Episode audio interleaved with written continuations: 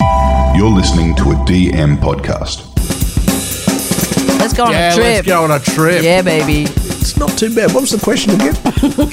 Okay, let's go.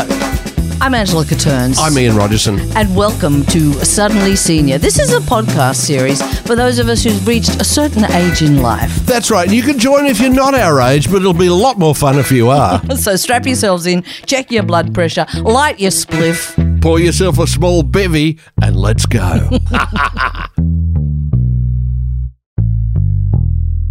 Heather Mitchell has done it all a successful film, stage, and TV career. Had children in her 40s when older mothers really weren't fashionable. Hmm. She's not much older now. Nursed a critically ill child. She's grieved the death of parents, lived with cancer twice. Now she's written her memoir, and after listening to that intro, I understand the title Everything and Nothing. It's called. Heather Mitchell, thanks for joining us. It's been quite a journey. Are you glad you made it? I'm so glad to be here.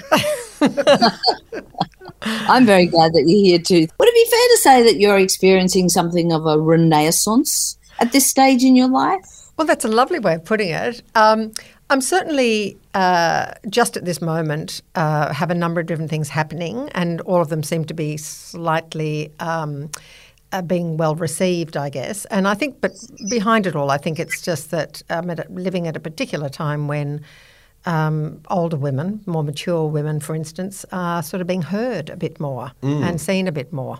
Why do you think that is? Well, I think because it's essential.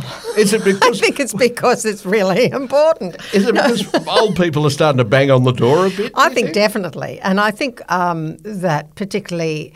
I mean, we're very diversification is obviously something that we're all talking about all the time, and um, but and I think that bizarrely women belong to that category a little, and particularly I think women as they get older, and I think that women um, as they've aged have often felt, um, as men have as well, I'm sure, but I think women in particular, because of the way our society has been sort of structured, uh, fairly male dominant in many areas, um, that women are sort of saying, well, um, the aging process is no longer the way it used to be, and I'm not going to buy into that. And stories about women, particularly in my industry, um, which is storytelling in a way, um, that the stories of women, women's lives are rich and wonderful as they get older, and they're not necessarily narrow and um, uh, less exciting. So there's stories there. Well, and especially the, especially the life of, of the fabulous um, Ruth Bader Ginsburg, who you played RBG. Um, there's a woman with a story worth telling, isn't there? Oh well, she's the most remarkable woman, and I just I was in love with her. I mean, I followed her closely. Um, then became very excited, of course, when Suzie Miller proposed writing something about her. But there's a woman who, you know, fought for so many rights for women, and not just women. It, she started actually by using men um, to show the way, so that uh, that we would look at it, look at women in the same way.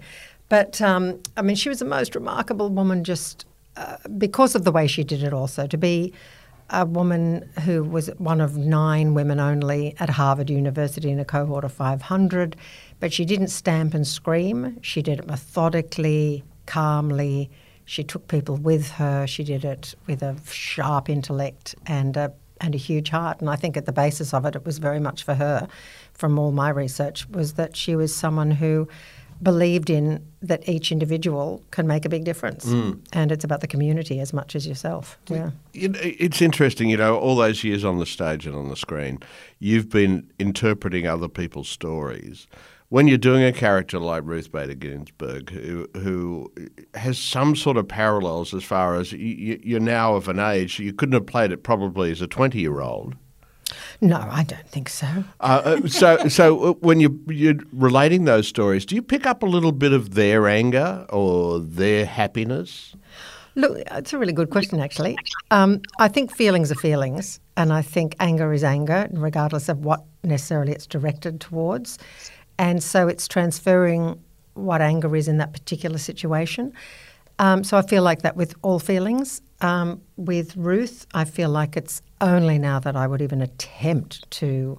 Um, and I think as I get older, if I get the opportunity to play it again in years to come, it would only Feel feel better. even richer, um, because she was a woman who was working right up into you know her 80s, late 80s, And well, yes, you do soak it up, but because also I think you're looking at everything in life while you're mm. playing a particular character from, in a way, their point of view and from their life experience.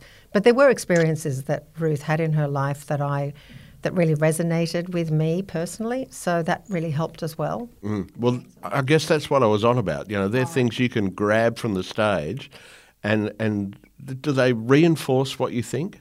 Yeah, and it gave me a feeling of um, wonderful feeling of satisfaction in performing that because I wasn't. I don't see acting as putting on a mask, um, and certainly the more the older I get, the more experienced I get. I see it very much about how I can connect personally with the role I'm playing. So this was a gift of a role because her mother died um, during her last, very the end of the, her last year of school, and so did my mother. She'd had cancer three times. I'd had twice. We both have husbands called Marty, who you, who you know. Um, she um, Wow. Jewish family. I was brought up in a Jewish family. I'm American as well as Australian American. So there were just little things that really I felt I really tapped into with her that made me feel very close to her. Um, of course, uh, RBG, Ruth Bader Ginsburg was on the US Supreme Court. Um, is there an Australian woman who perhaps you admire almost as much, Heather? Look, there are many Australian women I really admire. Um, probably not on the courts necessarily. I mean, I, on the courts, there's um, Justice Kiefel. Um, there are many extraordinary women on the courts.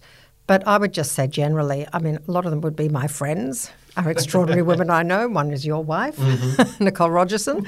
Sam Mostyn's another woman. Um, Suzie Miller, who I know. I mean, I think we have the most remarkable women here in Australia, most definitely, who are literally dedicating themselves not just to, uh, who are full of life, full of um, a passion Drive. and drive. Um, not just a passion because they're, they're filled with this drive to keep going, but because they really want to affect the community around them. They really want to affect the people who are in trouble, the people who are marginalised, people who don't have a voice. And I think that that's, you know, what Ruth was about. Yeah. Did, did you ever um, imagine yourself as a senior, uh, as an older woman, Heather? You were very glamorous as a younger woman. I think I always felt, thank you for that, by the way. No, I think I always felt older than I ever was. Is that right? I think I'm an old soul, so to speak, and I was never particularly uh, in my own skin, I think, when I was younger, uh, in my 20s and 30s. And I think as I get older, I feel like I'm more where I'm meant to be. And I'm just grateful I've stayed alive to be able to feel that. So aging kind of excites me. It is not frightening to me. I think when I was younger, I experienced an idea of life and death so that every day's Yeah, quite won- kind of wonderful. Yeah. Everything and Nothing is a great title for a book. Where did that come from? Look, it actually came from a girlfriend of mine, Joanne Corrigan, Oh, really? uh, who's a mutual friend of ours. and I gave her a draft of it to read. She was the first person to read it, and apart from Malcolm Knox. And um, she came up with the title Everything and Nothing. And it was basically came initially from a haiku that my mother had next to her bed as she was dying, which was In my 10 foot bamboo hut this spring, there is nothing, there is everything. And I grew up with this haiku, this idea of a bamboo hut with a dirt floor where there's nothing and yet there's everything because there's sunlight, there's leaves, there's, there's and basically that idea of wonderment and curiosity keeps everything full. Wow. Beautiful. I was going to ask you about um, something that a previous guest uh, who we had on this podcast told us about, and that was the mortality alarm. Ah, yes. Do you sometimes wonder how many years you've got left? Um, look, I think I thought that when I was quite young. Uh, when my mother died, I remember thinking, oh, so life can stop. It can just go. Yes. It can, and what happens to that energy of that person when they're gone? That seemed really bizarre to me that life could just end. So I think when I first was diagnosed with breast cancer, um, I had two very small children, and after the initial shock, where I think you have an existential moment of this can't be happening, this isn't real, um, and all those feelings, uh, which are fear basically and survival instinct, I think I just went, okay, well, it, nothing really has happened yet. It's just a diagnosis. So I suppose it's just about doing everything to make that diagnosis simply that, not Mm. not a sentence of anything. But so it was about researching and uh, making decisions and, and taking step by step, which is therefore going back to Ruth Bader Ginsburg. Step by step is the only way to achieve things. Yeah. I've got to ask you, you know, because a a lot of people, when they, they get to their senior stage, think, oh, you know, I've got enough time now to write that book. Was it something you enjoyed? Was it really hard? No, I enjoyed it very much, and there was never I'm going to write that book. I had no intention of writing a book. Well, I was actually I was actually really busy at the time. I was doing a, a, a play and I was doing some other work. But this wonderful um, novelist, journalist, author Malcolm Knox came to me and said, "I'm looking for people who might have a voice. Um, why don't you try writing something? Write me a short story from your life." So we just developed this um, communication via email where I would send him a story and he'd send back, keep going. He was just simply encouraging, and every day I'd just sit down and do some writing. It was effortless. Oh, really? And I found the whole process was not cathartic or particularly therapeutic or anything, but it was like a clearinghouse. It was like clearing the shelves Ah. in my life. Was it hard to remember everything? No. No.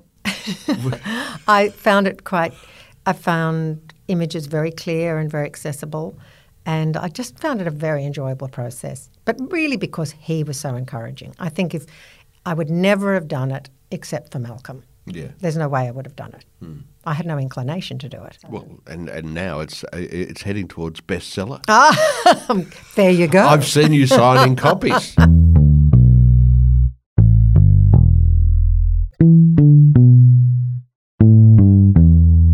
true that you appeared uh, on screen naked recently? Look, I try and make that a regular habit. I- yeah, well, I was recently in a wonderful series which I loved very much called Love Me. And in season one of Love Me, um, I play Hugo Weaving's um, new partner. And um, yes, we have a few lovemaking scenes, but also where we strip off and have a swim.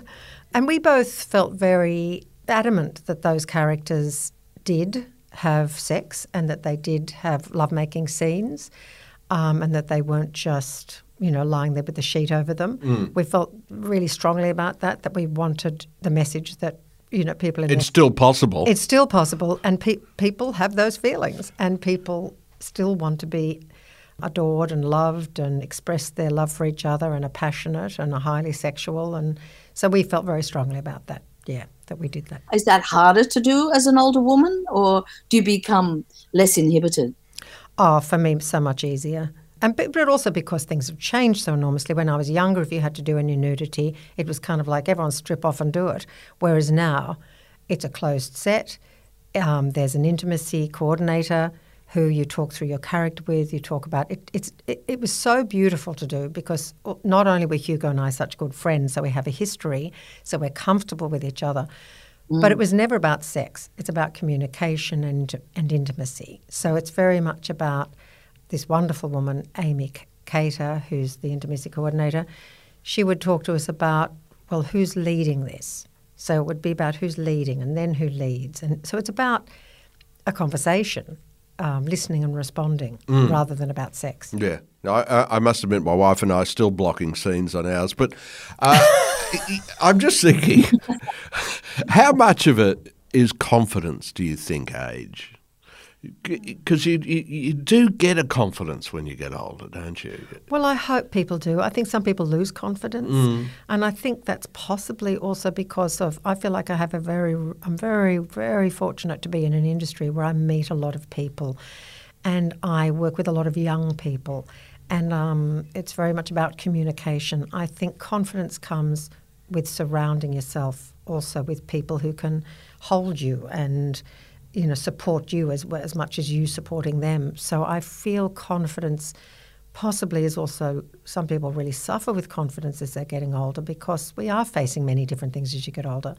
And if you don't have the network, if you don't have the Support structure. support structures and identification with those people or with, with something. I think a lot of people possibly lose their self identification because they stop working and they lose communication and contact with people. Mm. How's, how's your health, Heather, uh, do you have any ailments you'd like to share with us? Oh, thank you so much. Look, I just, it's not health so much, but I noticed these last few years, I always look down where I'm walking now. Which I used not to. I'm very conscious of not tripping. I'm very conscious of protecting my bones. It's a big thing. Health wise, I had a reoccurrence of cancer last year, and um, I've got wonderful doctors, and so I'm managing that. And that would probably be a lifelong management, but that's great that I live at a time when there's been Yeah, such a ma- focus miracles. on miracles, and also breast cancer's had such an amazing amount of attention. So, illness, uh, fortunately, no illness, uh, but health definitely does become a huge priority. Most definitely. And I think I've recently gone and had a whole lot of, you know, blood tests and scans. And Mm. I, I always think the Queen, for her to have stayed alive for so long, she must have had a physician Oh, on hand Catherine. and everything would have been checked constantly. and I think that, you know, as one gets a little older, it's get- important to go to the doctor. Do you have do you have an exercise regime, uh, Heather? Our, our previous guest Jane Hutcheon actually came to the studio in which you're sitting in her gym gear. Oh, see, I wish I'd done serious. that. I wish I'd done that. No, I did listen to hers and I thought she was wonderful. And the things she said were so fantastic. And yes, exercise does become extremely important. I would, I'm hoping to start doing some bungee size very soon. What's that? It's uh, a room full of people with bungee um, Oh, strings yeah. on, so that when you're doing the exercise, you're all doing the same exercise. There's no terrible impact to your knees. So you're ah. So suspended you're suspended. Isn't it wonderful? Oh, and you're bouncing. And anyway, I can't wait to do that. That sounds like fun. I would have liked that when I was a youngster.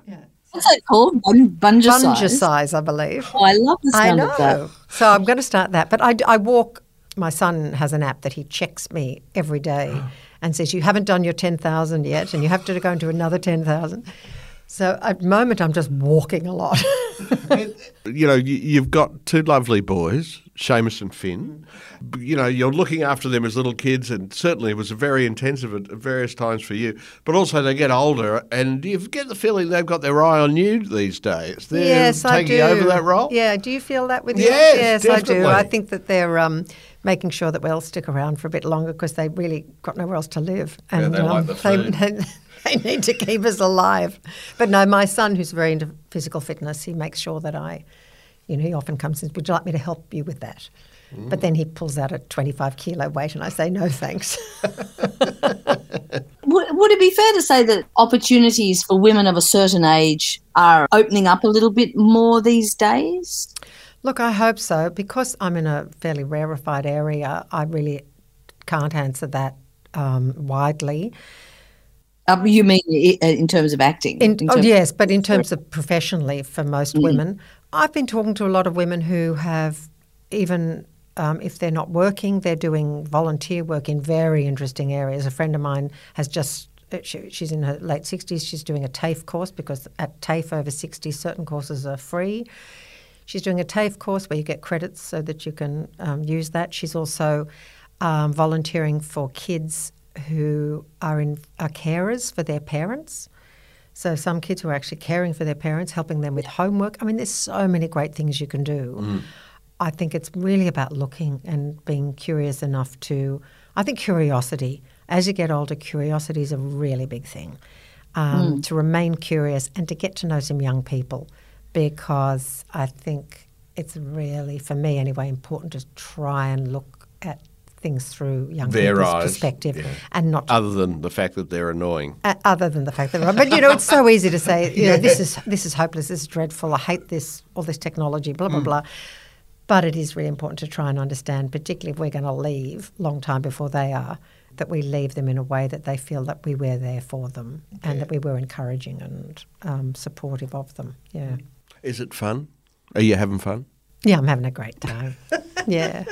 I think that's the most important thing for anybody who's uh, a little bit senior is the fact as long as they're having fun. Oh yeah. Look, uh, you know, what I do you mean a little bit senior? What does that mean? Well, I, we're all a little bit senior, aren't we? I've got a touch of senior about me. How old are you? We're hundred percent senior, mate. I'm 64. Oh, there we go. I'm, I'm a song. Yeah, I see. I, I don't. Think, I don't even know what age is anymore. Yeah. I went and had my eyes checked the other day, and he said to me as I went in, a, a woman who was much older than me, it's appeared, walked out, and he said to me, he said, uh, "Oh, 80's nothing anymore. 80's young, but 95, yeah, that's getting old." But he was talking about eyes. But I thought that's great that 80 is he thought was young. Well, I, I always love it when you go to the doctor and they go, "Oh, you've got the lungs of a twenty-year-old." You know, it's it, they they have these analogies. So you think, "Oh, boy, I've got twenty-year-old eyes. This is this is pretty good." You know, I always work for positives. I look for. Yeah, I'm that's to really good.